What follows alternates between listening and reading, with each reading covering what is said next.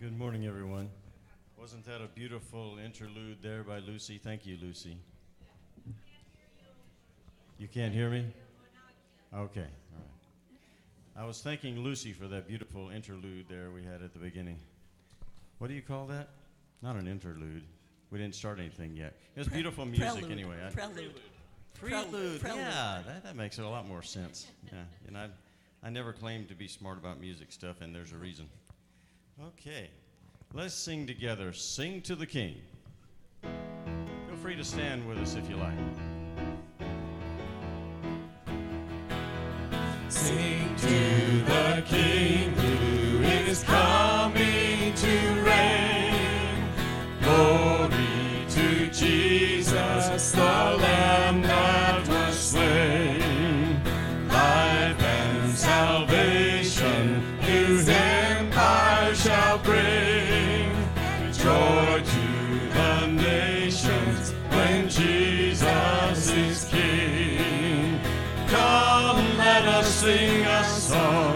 song, declaring we belong to Jesus. He's all we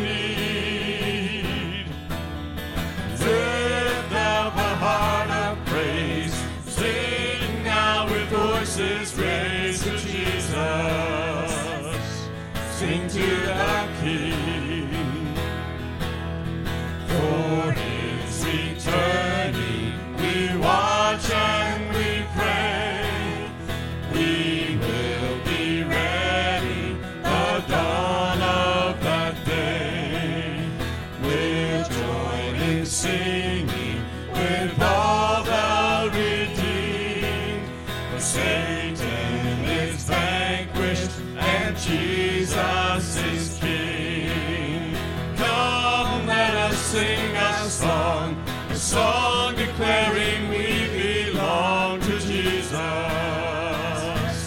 He's all we need. Lift up a heart of praise, sing now with voices raised to Jesus. Sing to the King. Come, let us sing a song, song declaring we belong to Jesus.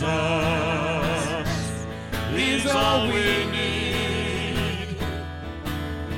Lift up a heart of praise, sing now with voices raised to Jesus.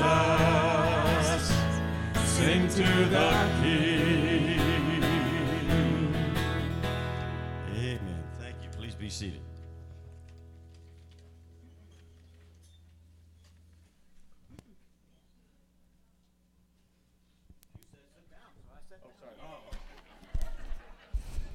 Good morning, Tucson Mountain. Ooh, that's pretty good. That's pretty good. Couple of quick announcements. Jasper and Iris are taking a few days off. She's got to teach summer school, so uh, she's going to be busy. So we gave them little, little, little vacay days. Um, couple announcements. Tomorrow, nine to one. Linda Baker's house. Linda and Danny Baker's house. Parent time out kids for children 12 years old and to potty train.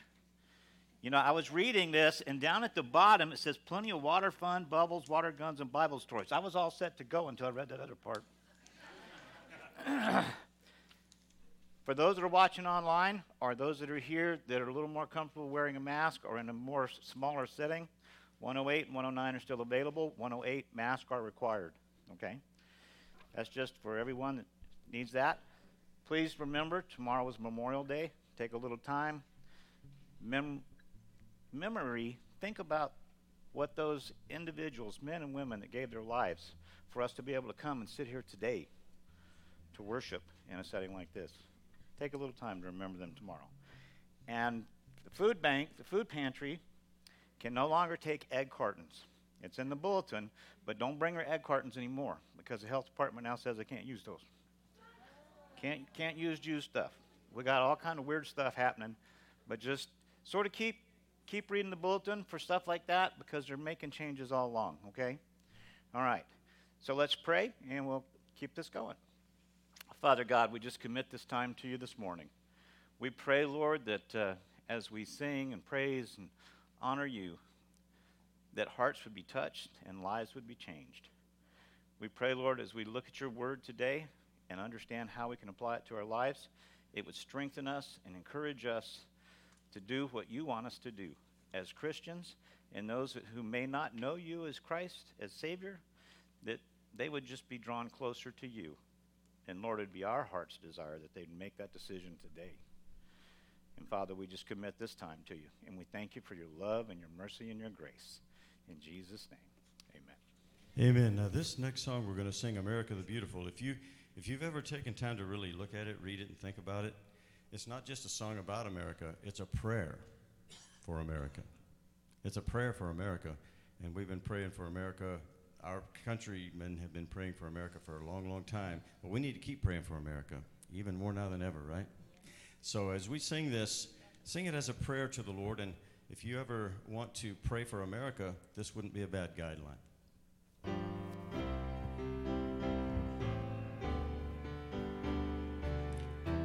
Stand with us if you like. Oh, beautiful for spacious skies, for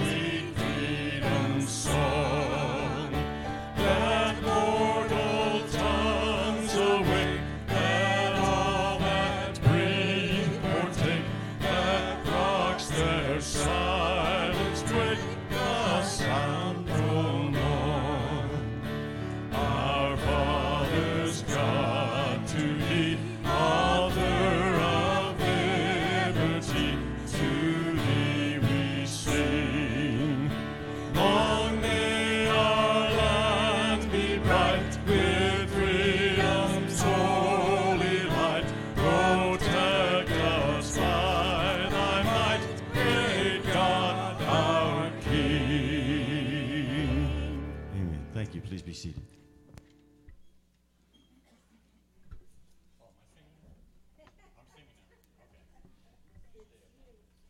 Okay, so so I'm, I'm going to try to sing "God Bless the USA," and I've been singing it off and on for well 30 years or more. And but I was just reading recently how uh, Lee Greenwood um, was just on a, a bus headed to Nashville in, in '83, I think it was, and uh, that the, the the Korean flight had just had just crashed, and uh, you know there was there was a up, upswelling of, of uh, patriotic pride for in that case, and so he, he wrote this song, "God Bless the USA," and it didn't really take off until really uh, the first uh, Iraq War, and then since since then it's been pretty pretty popular. but I'm gonna go ahead and try try to sing this. Go ahead, Chris.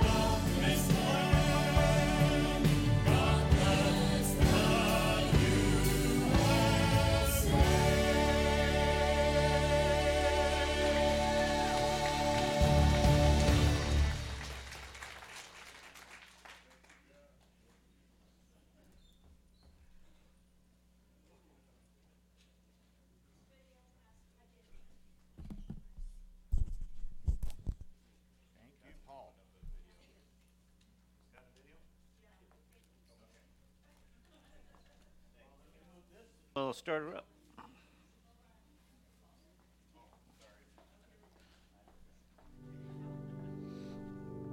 Our Father, who art in heaven, today we remember those men and women who have died in service to our country.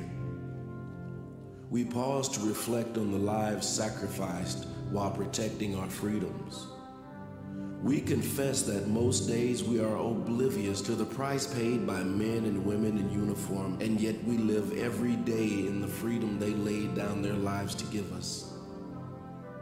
So today, we recall the words of Jesus when he said, Greater love has no one than this, to lay down one's life for one's friends.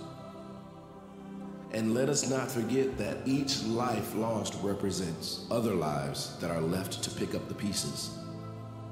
We lift up widows and widowers, brothers and sisters, parents and children of the servicemen and women who fought valiantly for our country.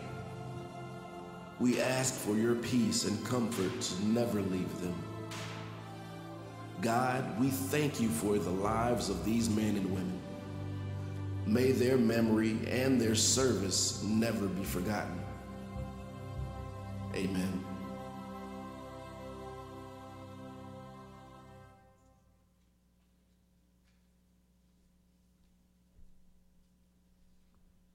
Memorial Day is about remembrance. You know, one of the other things we need to remember today is the night before Jesus was going to the cross, he's in the upper room and he's talking to those disciples about some of the most important things in life. And he's reminding them of some things. You know, if it were your last night that you knew you were going to be here on earth, and you could have recorded what you were going to say, so that all of Christendom could see it or hear it years later, what would you say?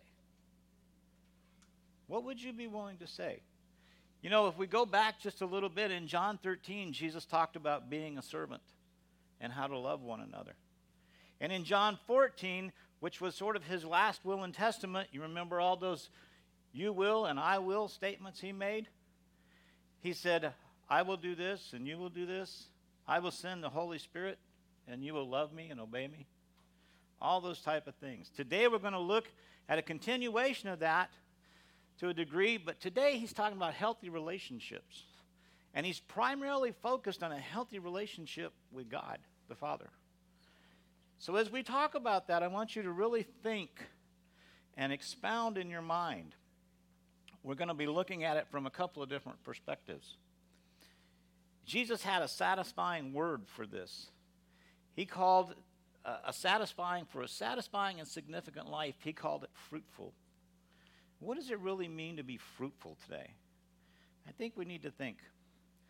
You know, our relationship with Jesus can only be made possible if we stay with Him, if we remain in Him, if we abide with Him. And He's going to tell us that repeatedly in these next few verses. We're only looking at 11 verses today, but there's a lot put in here. You know, regarding our relationship with one another, He challenges us to love one another. Regarding our relationship with the world, He challenges us to tell the world about Him. And in our relationship with Him, He says, Remember that I love you, and because I love you, you should love me. So all these things are coming out today. Let's look at this first verse. John 15, 1, he says, I am the true vine, and my Father is the gardener. Now, this is the 70th I am statement in John, in just those first 15 verses, or first 15 chapters, rather. Think about this. He said, I am the bread of life. I am the gate. I am the good shepherd. I am the resurrection and the life. I am the way, the truth, and the life. I am the true vine. As we look at that last one, we think, well, you know, that one's not as impressive as the others. I'm the true vine. But I want you to think about this. Just like in America today, if we see an eagle, that's symbolic of America. And in that day, the vine was symbolic of Israel. Every good Jew, if they saw a vine or heard about a vine, Jesus has given them that visual, verbal picture of Israel. You know, on the back of being coins, there was a vine. On Herod's temple, there was a vine, a huge vine. So all these things point back to them, to Israel. But he comes along and Jesus says this He said, It's not about a nation, It's not in your lineage. He said, It's me. I am the vine. It's a person. And that person is me. But every time, if we really look at it and we go back and look at a lot of the Old Testament statements, every time we see Israel described as a vine, it's usually, the description usually fits more of a wild vine that's gone wrong. Look at Jeremiah 2:21 with me. It says, "I planted you as a special vine, as a very good seed. How then did you turn into a wild vine that grows bad fruit?" And in Hosea, he says, How prosperous Israel is, a luxurious vine filled with fruit. But the more wealth I gave her, the more she poured it in on the altars of the heathen gods. At the end of John 14, we saw it last week. Jesus says, Let's get up and leave here. And I want you to think about this. They're in the upper room. Jesus is saying, Let's get up and leave. Where are they going? They're going to the Garden of Gethsemane. And all of a sudden, they leave the room, they go down the steps, they have to probably walk through the city, they may have even passed, had to pass the temple. They go out the gate towards the garden, and they're probably passing some vineyards. And I envision in my mind that's probably where he said, I am the vine. He's giving them that statement so that they'll understand the importance of who he is one last time before all the other things start to happen. He said, I'm the true vine. I'm the source of real life. He tells them repeatedly over and over again. That'd be like someone walking into the courtroom and say, I'm justice. Or maybe walking into a hospital and say, I'm the great physician. It's that kind of statement. He wanted it to be extremely simple. Why did you think he needed it to be extremely simple? Well, I believe it's because he knows our nature. I think he understands that it needed to be astonishingly simple and clear in order for us to get it. We often miss the obvious. Now, for some of you, don't say anything, you'll give away your age. For some of you, and it's still available online, I found out, hints from Heloise, you remember that? Hints, from Heloise one time, she, she was talking, it was around Thanksgiving time, and she was giving out hints. Now, today, it's called hacks. Now, I have, I, I'm, I'm really starting to think about some of these verbal language adjustments that we're making over the years. You know, years ago, it was hints. Now it's hacks. When I think of hacks, I think of somebody taking the hatchet and whacking on something, you know? I don't know. It's becoming more aggressive. Maybe that's why we're having some of the problems we're having. But she said if you wanted to have a turkey and make it moist, you had to put a cup of water inside the cavity in the turkey. Well, that makes sense, right? But some lady wrote back and was madder than a hornet, and she said, You know what? The turkey was extremely moist, but the plastic cup the water was in melted and ruined the turkey. you know, some people miss the obvious. I'm telling you.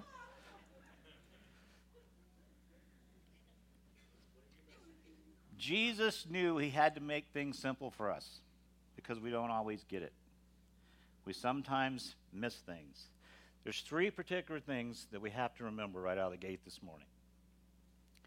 If we're going to live the Christian life that God really intends us to live, there's three things we need to remember. We need to have an ongoing sense of fulfillment, a life of satisfaction and significance, and we can have that if we remember these three things. Verse 15, or chapter 15, verse 2 says this God cuts off every branch in me that bears no fruit, while every branch in me that does bear fruit, he prunes so that it will be even more fruitful. So, the very first thing we need to remember is I'm a branch. You are a branch. We're not the vine, and we're not the gardener. And he tells us a little bit more about that. You know, useful, fruitful people understand who they are. Think about that for a second. This is one of the primary keys to living the Christian life. He says, you know, Jesus says God is the gardener, and He is the vine. And we can't be the vine and we can't be the gardener. The minute we start doing that, we take away the opportunity for us to fully understand and live the life that He wants us to live. You know, I've been reading recently about the vine and a study for this. And I, I found out that grape vineyards, grapevines, the vineyards are probably one of the hardest and take the most constant care of any of the agri- agricultural commodities. I'm not sure why that is, but they take a lot of a lot of work. And it's a good comparison to who we are in regard to who God is. Think about this. God's the one who cares for us. God's the one who tends to us constantly to make sure we have what we need. The air that we breathe, the water that we drink, the food that we eat. He's constantly watching over us and caring for us. He's the gardener. Jesus said he is the vine. You know, for his disciples, when he said he was the vine and you are the branches, he's trying to make them understand that it's, again, it's not in their lineage, it's not their nation, it's not anything else, it's him. And he wants them to focus on that. He says, You can't find real life in this world without me. So he's going to encourage them to do some things. He said, You're the branch. He said, I am the way, the truth, and the life. As a branch, that means I have to stay attached to that vine. I must stay attached. I'm dependent for everything on the vine, all the life giving resources. He says again, God cuts off every branch in me that bears no fruit, while every branch in me that does bear fruit, He trims, He cleans, He prunes. He makes sure that we can be even more fruitful. Jesus said God wants to bear his fruit in this world through those branches. Guess what, folks? Those branches are us. He tells us repeatedly. He wants us to understand that. Now, it's not our place to figure out which shoots get cut off. That's the gardener's responsibility. If we're going to be fruitful, then when we're fruitful, we're satisfied. Think through this process a little bit. We can't try to prune ourselves. We need to allow God to do that. We need to leave that to the master gardener. We need to trust in Him, even in the times when we're being pruned and we don't understand why, or why, how long we're being pruned. Because sometimes we can be pruned for a long time, it seems like. We're going to talk about that in a minute. There's a lot of talk about fruit in this passage. Let's think about this. You know, what is the fruit that he's really talking about? Is it joy? Is it love? Is it comfort? Is it compassion? It's all those things. But the real fruit he's targeting, the real fruit he wants us to understand is Christ likeness.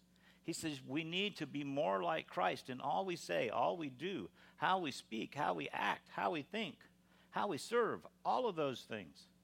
He says we need to do that. When I'm more Christ like in my attitude, actions, and thought process, then I am very much fruitful, much more fruitful in my desire.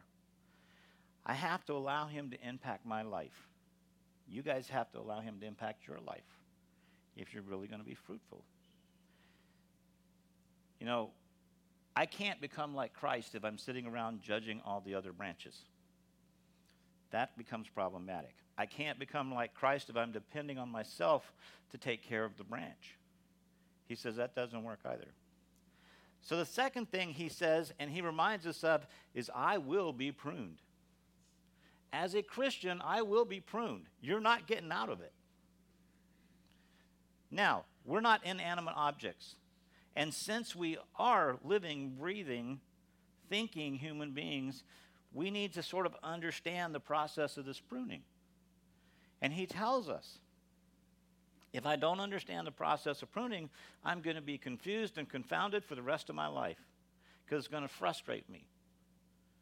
So he wants us to completely understand it. Sometimes it looks like God is doing things in our life. We're doing all this great growing, and then all of a sudden he comes along and snip. He cuts off some of those buds. And we're thinking, wait, God, why are you doing that? Don't you see the fruit that's coming out of here? Don't you see what's happening? Well, we wonder why God is doing this to us, but He says, you know what? I need to, you need to first understand why I'm pruning you. So, A is pruning is unavoidable and it's necessary. Unavoidable and necessary. You're not going to get great fruit out of a vine and a branch without pruning. He says, To qualify for pruning, I must be bearing fruit to begin with. To even qualify for that. It's very first thing we have to remember it's all about Christ's likeness. You know, in my life and in your life, every day in every way, it's all about Christ's likeness because that's going to take care of everything else. I read recently that at many times in vineyards, they will cut as much as 90 to 95 percent of the branches off of the vine. And I thought, wow, that seems extreme. So if we if we relate this to that, we need to think about this. God, are you pruning me too much? Isn't that sometimes how we feel? We get to looking around at all the other branching, and you're thinking, hey, God, I, I'm getting pruned way more than this guy over here. How come you aren't pruning on him some? You know, but he says, no. He said, you're the one I'm working on right now. He brings us to that point. So we need to ask our question when we think about that. If when we're being pruned, that's going to make us more fruitful, my thought and the question you need to ask yourself is what kind of growth is God preparing me for next? He's bringing us to a place and He's pruning us to prepare us for something else. And sometimes we forget that. He's doing it not as a punishment, He's simply doing it as a pruning. He's preparing us for the next step. You know, Horticulture Magazine states this mature, mature grapevines need yearly pruning to produce large clusters of sweet, delicious grapes. It repeatedly addresses one specific thing removing dead wood. Now, pruning has to happen in our life. We understand that. We also need to have the dead wood removed from our life. You know, it goes on to say that if you are unsure what part is dead, cut the branch and examine its center. So, my question for us this morning is what's at the center of our life?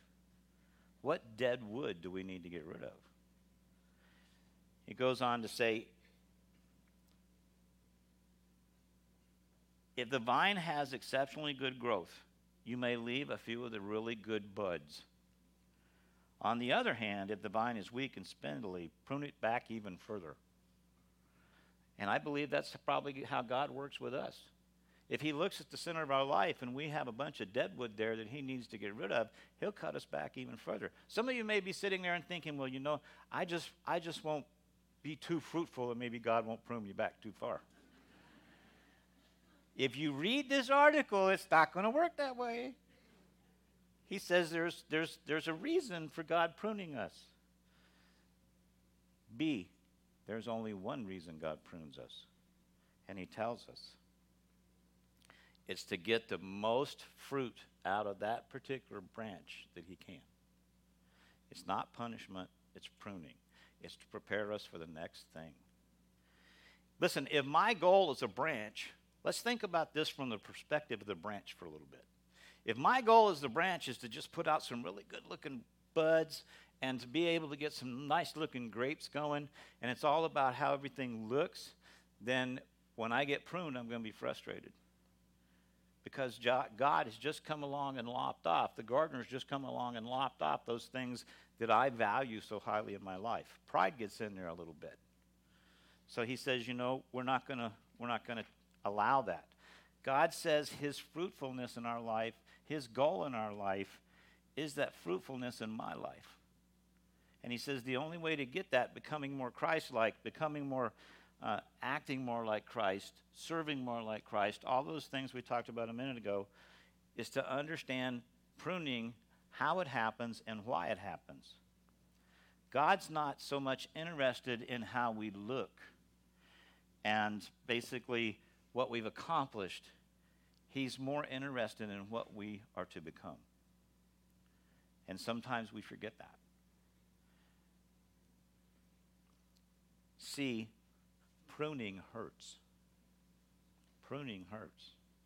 You know, you grow into one of those great looking branches with all those offshoots and all those grapes, and everything's there, and all of a sudden, snip.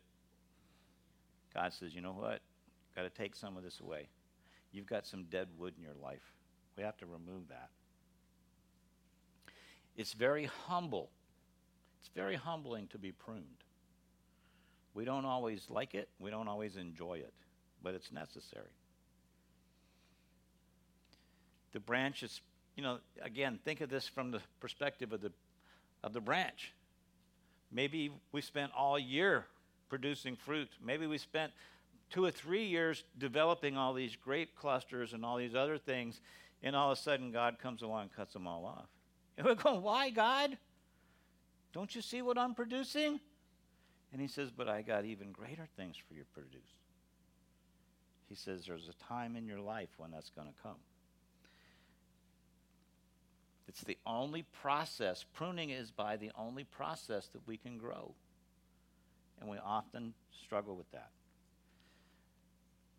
I'm interested, God says, in making you more like Christ, more like my son than anything else.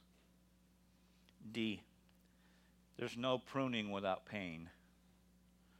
It's going to hurt, but there's going to be pain. It, but in the midst of that pa- pain, there's the promise of more fruit. We have to remember that.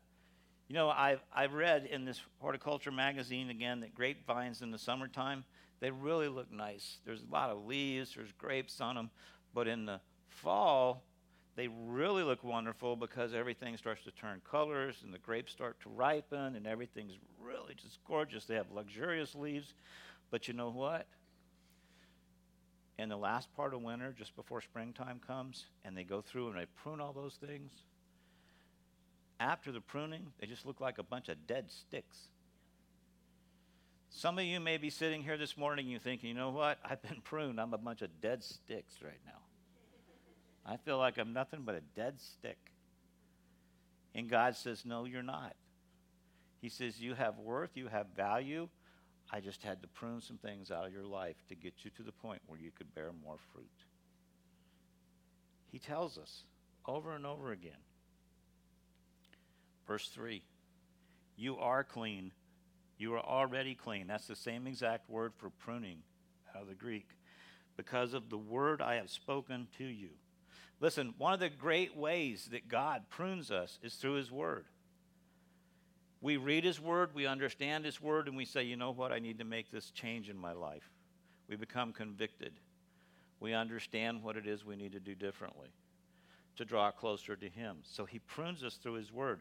Another great tool He uses is life struggles. Now, I'm not talking about just the daily inconveniences like a flat tire.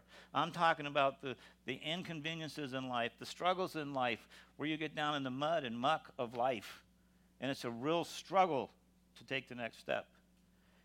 He prunes us through those circumstances also. And then, thirdly, you know, we have to remember that God prunes us back in our relationships. There's times in our relationships when those relationships are tense, they're hard, they're difficult. If you could, if you could choose the tool that God pruned you with, which tool would it be?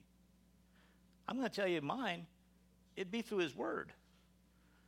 Because if, if I can read something in His Word and I can understand what it is, and God can prune my heart and get me to change my life just by reading and understanding His Word, then it's a whole lot less stressful on me than going through those life struggles or having my relationships in crisis.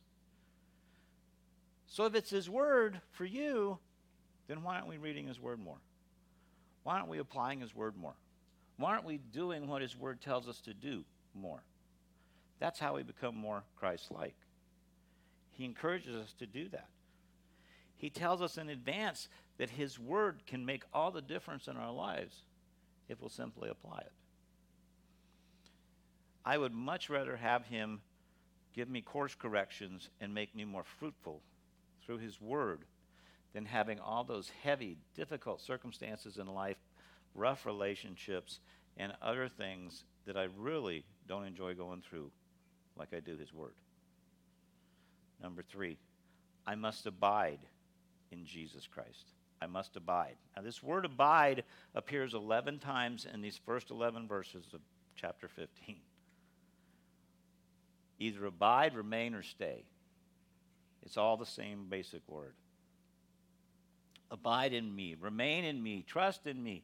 The defini- definition of abide is this it is to stay at the place where you are, remain. Let me give you a little more personal concept of that, a little more personal def, def, definition, if you would. Jesus says, Stay 100% attached to me. You know, some people act like abiding is a real difficult and complicated thing. It's not. It doesn't have to be. I'm the Jesus said, I'm the vine, you're the branch. God is the gardener. We've got all the bases covered. All you have to do is stay attached. How long, when you cut that branch off of that vine, does that branch live? It's done. When you cut that branch free, it's done. Unless you reroot it, rework it, redo all that other stuff in gardening, it's, it's, it's not going to live anymore. So let's think about this for a second.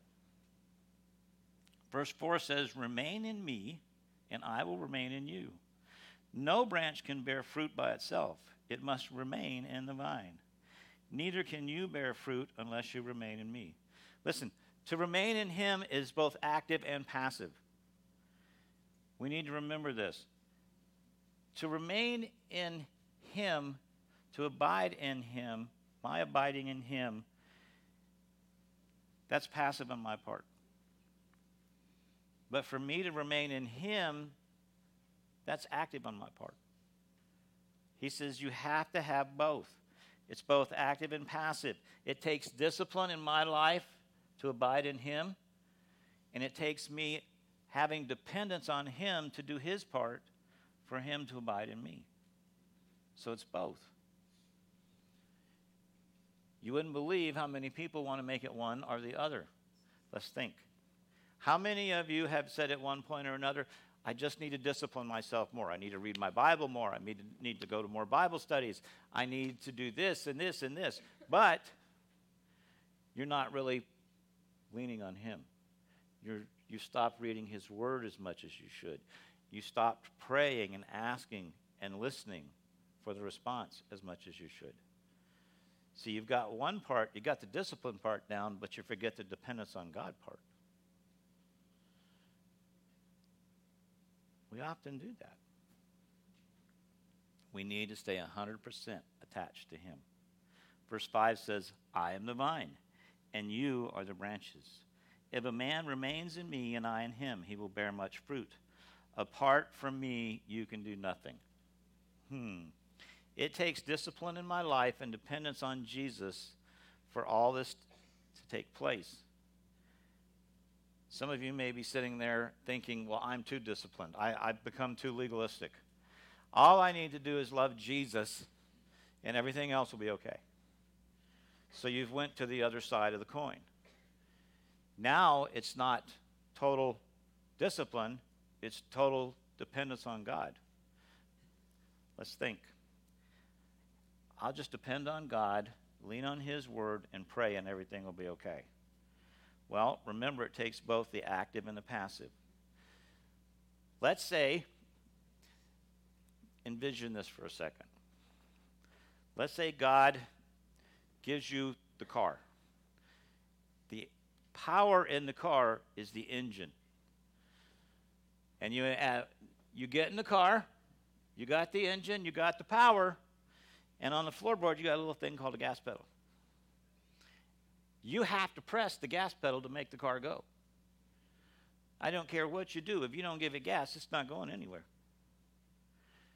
God tells us in our life listen, you have the power, you have the opportunity. All I'm asking you to do is one simple thing press the gas pedal. And we say, well, I don't know. You know, a lot of times if we get this discipline thing stuck in our head, what we're actually doing is we're putting the car in park, getting out, turning it off, and trying to push the car through our own strength. We're saying, nope, I'll power the car myself. I'll take care of it, Lord. I'll do it. So we don't want to do the discipline. All we want to do is discipline, discipline, discipline. But if there's other side that says, you know what? I've got the car, I've got the engine, but I see the gas pedal, the engine's running, but I'm not I'm not stepping on that pedal. I'm not going to do it. I'm not going to move the car. If God wants this car to move, he's going to have to move it. See, sometimes in our lives we get stuck in that mindset. And we say, you know what? I understand it's either discipline or dependence, but allowing both of them to work in our life becomes an issue. And we have to be very, very careful of that. He says, Remain in me, and I will remain in you. No branch can bear fruit by itself, it must remain in the vine. Listen, he doesn't ask us for much. He gives us the power, he gives us the opportunity. He says, All you got to do is step on the gas. He says, Talk to me. Make me a part of your life every day. Lean on me. Depend on me. Pray to me. Thank me for what I'll give you. He says, Just make me a part of your life. A small thing. Push on the pedal. Jesus, the night before he died, emphasized this with the disciples. If we really think about this, you know, we could spend the rest of our lives trying to push that car around. Or either we could get in and enjoy the ride and just simply press the pedal. It's our choice. He says, Abide in me. Jesus said, I am in you. It's not an empty life, it's a full life. He gives us that opportunity. You can't bear fruit unless you are abiding in Jesus. You can't even be connected to fruit unless you're abiding in Jesus. He says, Apart from me, you can do nothing. Let's think. If you don't remain in Christ, if you don't abide in Christ, you're like a useless branch. What happens with useless branches? You know, it's not very good. You can be that useless branch, and all of life becomes a burdensome process. We have to be very, very careful of that. He's talking about change that lasts. When we abide in Him, He gives us life change that lasts. He gives us fruit that lasts. He gives us opportunity to do things that last. That's what He's talking about by abiding and not and doing something rather than doing nothing. Philippians 4:13 says, "Through Christ we can do all things." Listen, a branch that is not bearing fruit is not good for anything. It gets cut off and it gets thrown into the fire. Now, when we see that, let's look at verse 15, 6. If anyone does not remain in me, he is like a branch that is thrown away and withers. Such branches are picked up, thrown into the fire, and burned. Now, when you read, when you first read that, what's the first thing you think of? Hell, right? Does it say that? No. Word of caution here. Think. He doesn't say that the branch that's pruned or cut off is thrown into the fire of hell. He said it's cut off, it's useless.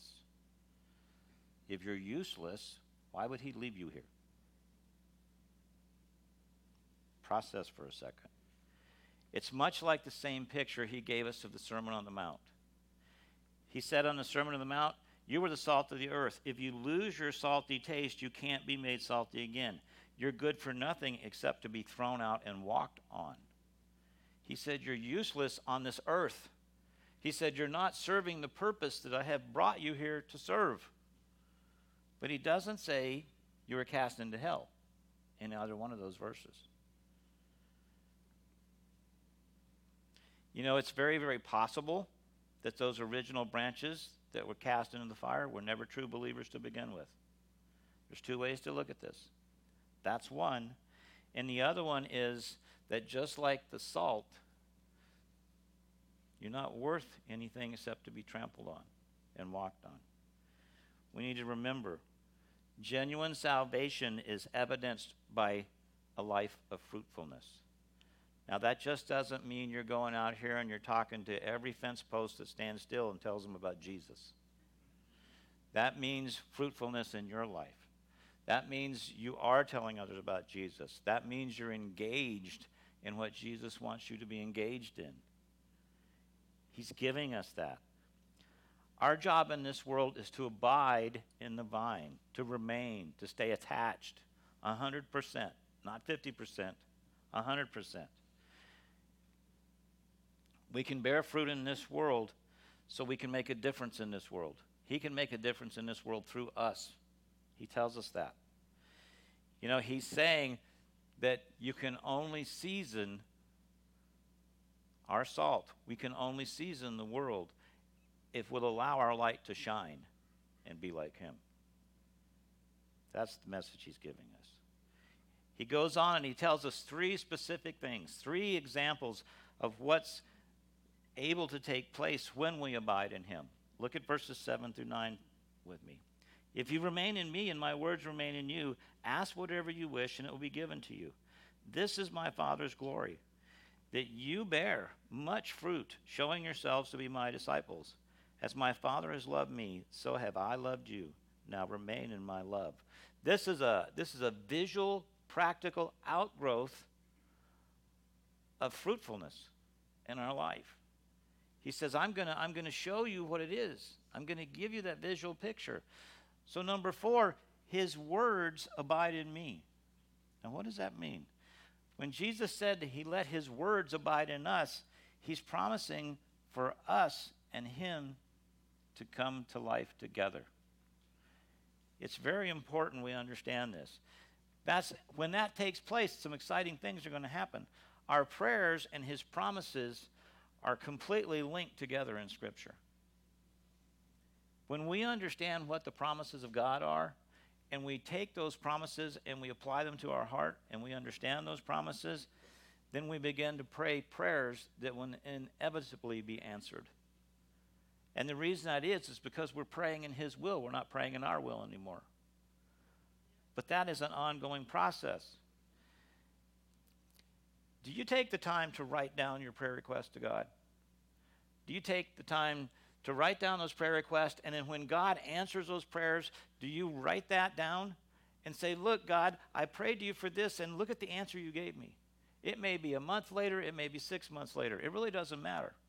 But we all need a place that we can journal those prayers so that we can remember what God is giving us and the good gifts and good things that He answers our prayers with.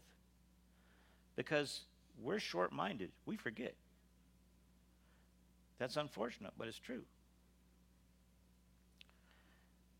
That tells me I need to do a better job at remembering what God has done in my life and the prayers that He's answered. Verse 10 says this If you obey my commands, you will remain in my love just as I have obeyed my Father's commands, and so remain in his love. Number five says, I will abide in Jesus' love. I will abide in Jesus' love. How do I stay attached to Jesus and his love all my life, every day of my life? Listen, when things get rough and tough at work, or they get tough at home, or one of your kids comes in and just tells you something that breaks your heart, he says, You know what? Jesus gives us the answer in verse 10. He says, Abide in my love and obey the Father as I have obeyed him. He gives us the example. How do I stay attached to Jesus? Jesus says simply, Obey me as I have obeyed the Father. It's pretty simple. God says, Here's the example. Here's the example that's been set. All you have to do is follow. Jesus obeyed because he loved the Father. Jesus obeyed the Father because there was an ultimate trust between the two of them. There should be an ultimate trust between us and Jesus. We need to take that and put that in our hearts and our minds and our souls and remember that all the time. We need to make a lifetime of the study of how God, uh, how Jesus obeyed God. That will help us understand. Verse 11 I have told you this so that my joy may be in you and that your joy may be complete. You know, when I, when I read that, I, I, every time I read that, I, I, I really scratch my head because it was, it was sort of disconcerting to me. I'm thinking, what kind of joy does Jesus have going to the cross? Because it's in this context. But then the more I read, the deeper I look at it, Jesus knew he was going to suffer a painful death. Jesus knew he was going to be physically tortured, emotionally tortured, spiritually tortured. But yet he says, My joy, may my joy be in you. What kind of joy is he talking about? He looks at his disciples and he says that. We go back over to Hebrews 12 2, and it even says this Let's fix our eyes on Jesus, the author and perfecter of our faith, who for the joy set before him and endured the cross, scorning that shame, and sat down at the right hand of the throne of God. Jesus went to the cross not thinking about the punishment that he was going to endure. Jesus went to the cross thinking about the joy of you and me having him. He went to the cross thinking about the joy of changed lives. He went to the cross thinking about the joy of salvation of all those people that were going to be able to come to him after that experience was over. The joy of eternity together in heaven with Jesus and all his followers. That's the joy he was talking about. The joy of him sitting again at the right hand of the Father. Jesus said, I want you to have that quality of joy. I want you to be able to enjoy the time that you spend with one another here on earth, but I also want you to enjoy and have joy in the time that you're going to eventually spend with me. Listen, there's a lot of people in the world today that they lack joy. There's a lot of people that are trying to fake it till they make it type thing with joy. Jesus said, I want you to have the genuine joy in your heart of knowing me, abiding in me, and following me. No matter what happens, that joy comes to us as we draw closer to Jesus and we understand the security and stability that He gives us. He shares that with us and He tells us that. Listen, the one who knows us best loves us the most. That's absolutely true. He said, I want you to have the kind of joy that I have. I want you to have the joy and I want it to make you complete. Who in the world would want just partial joy or an incomplete joy? Why would I settle for that in my life? You know, joy is not attached to our circumstances. We can have joy when tears are streaming down our face. We can have joy in some of the most difficult circumstances in life. That's the type of joy Jesus wants us to understand and have. You know, Dr. J used to say happiness was a happening thing. Happiness is not the absolute same thing as joy. Happiness is based on current circumstances. When you go to Disneyland, that may be the happiest place on earth while you're there. But when you leave, that happiness is gone. Or you may be getting this big chocolate cake for your birthday, and you may be down to the last third of it and think, I'm going to have me a slice of that cake. And you sit there and eat the whole thing, and you think, why did I eat the whole thing? Your joy, your happiness is only there while you're eating that cake. The minute it's gone and you've ate too much, then you're not very happy. But joy is different. And God says He'll give us that joy if we simply lean on Him and listen to Him. Listen, how long is joy going to last? Joy is going to last forever. Joy is going to last as long as Jesus lasts, and that's forever. Philippians 4 4 says, Be joyful in the Lord always. Again, I say, be full of joy. Rejoice in the Lord always. He tells us that. Listen, I want you to do something tomorrow morning. That joy is one of the fruits of abiding in Christ. But tomorrow morning, I want you to get up. I want you to go in your bathroom, close your door. Don't let your spouse or a neighbor or anything hear. And this is what I want you to say close the door, look in the mirror, and say, I am a branch. I am not the gardener. I am not the vine. And because of that, I'm going to make absolutely sure that I'm not going to spend time worrying and judging about others. I'm not going to worry about what buds or shoots need to be cut off of this branch. I'm the branch. My job is simply to abide in Jesus. That's all you have to do. Let's pray. Father, we understand that we are the branch. We just simply want to stay attached to you and depend on you. And we do that staying attached, staying alive by allowing the Holy Spirit to live in us. If there's anyone here today that doesn't understand that or know that, I pray that you would touch the consciousness of their mind and their heart today and draw them closer to you. Father, sometimes we can make things so complicated. It's not, it's simple.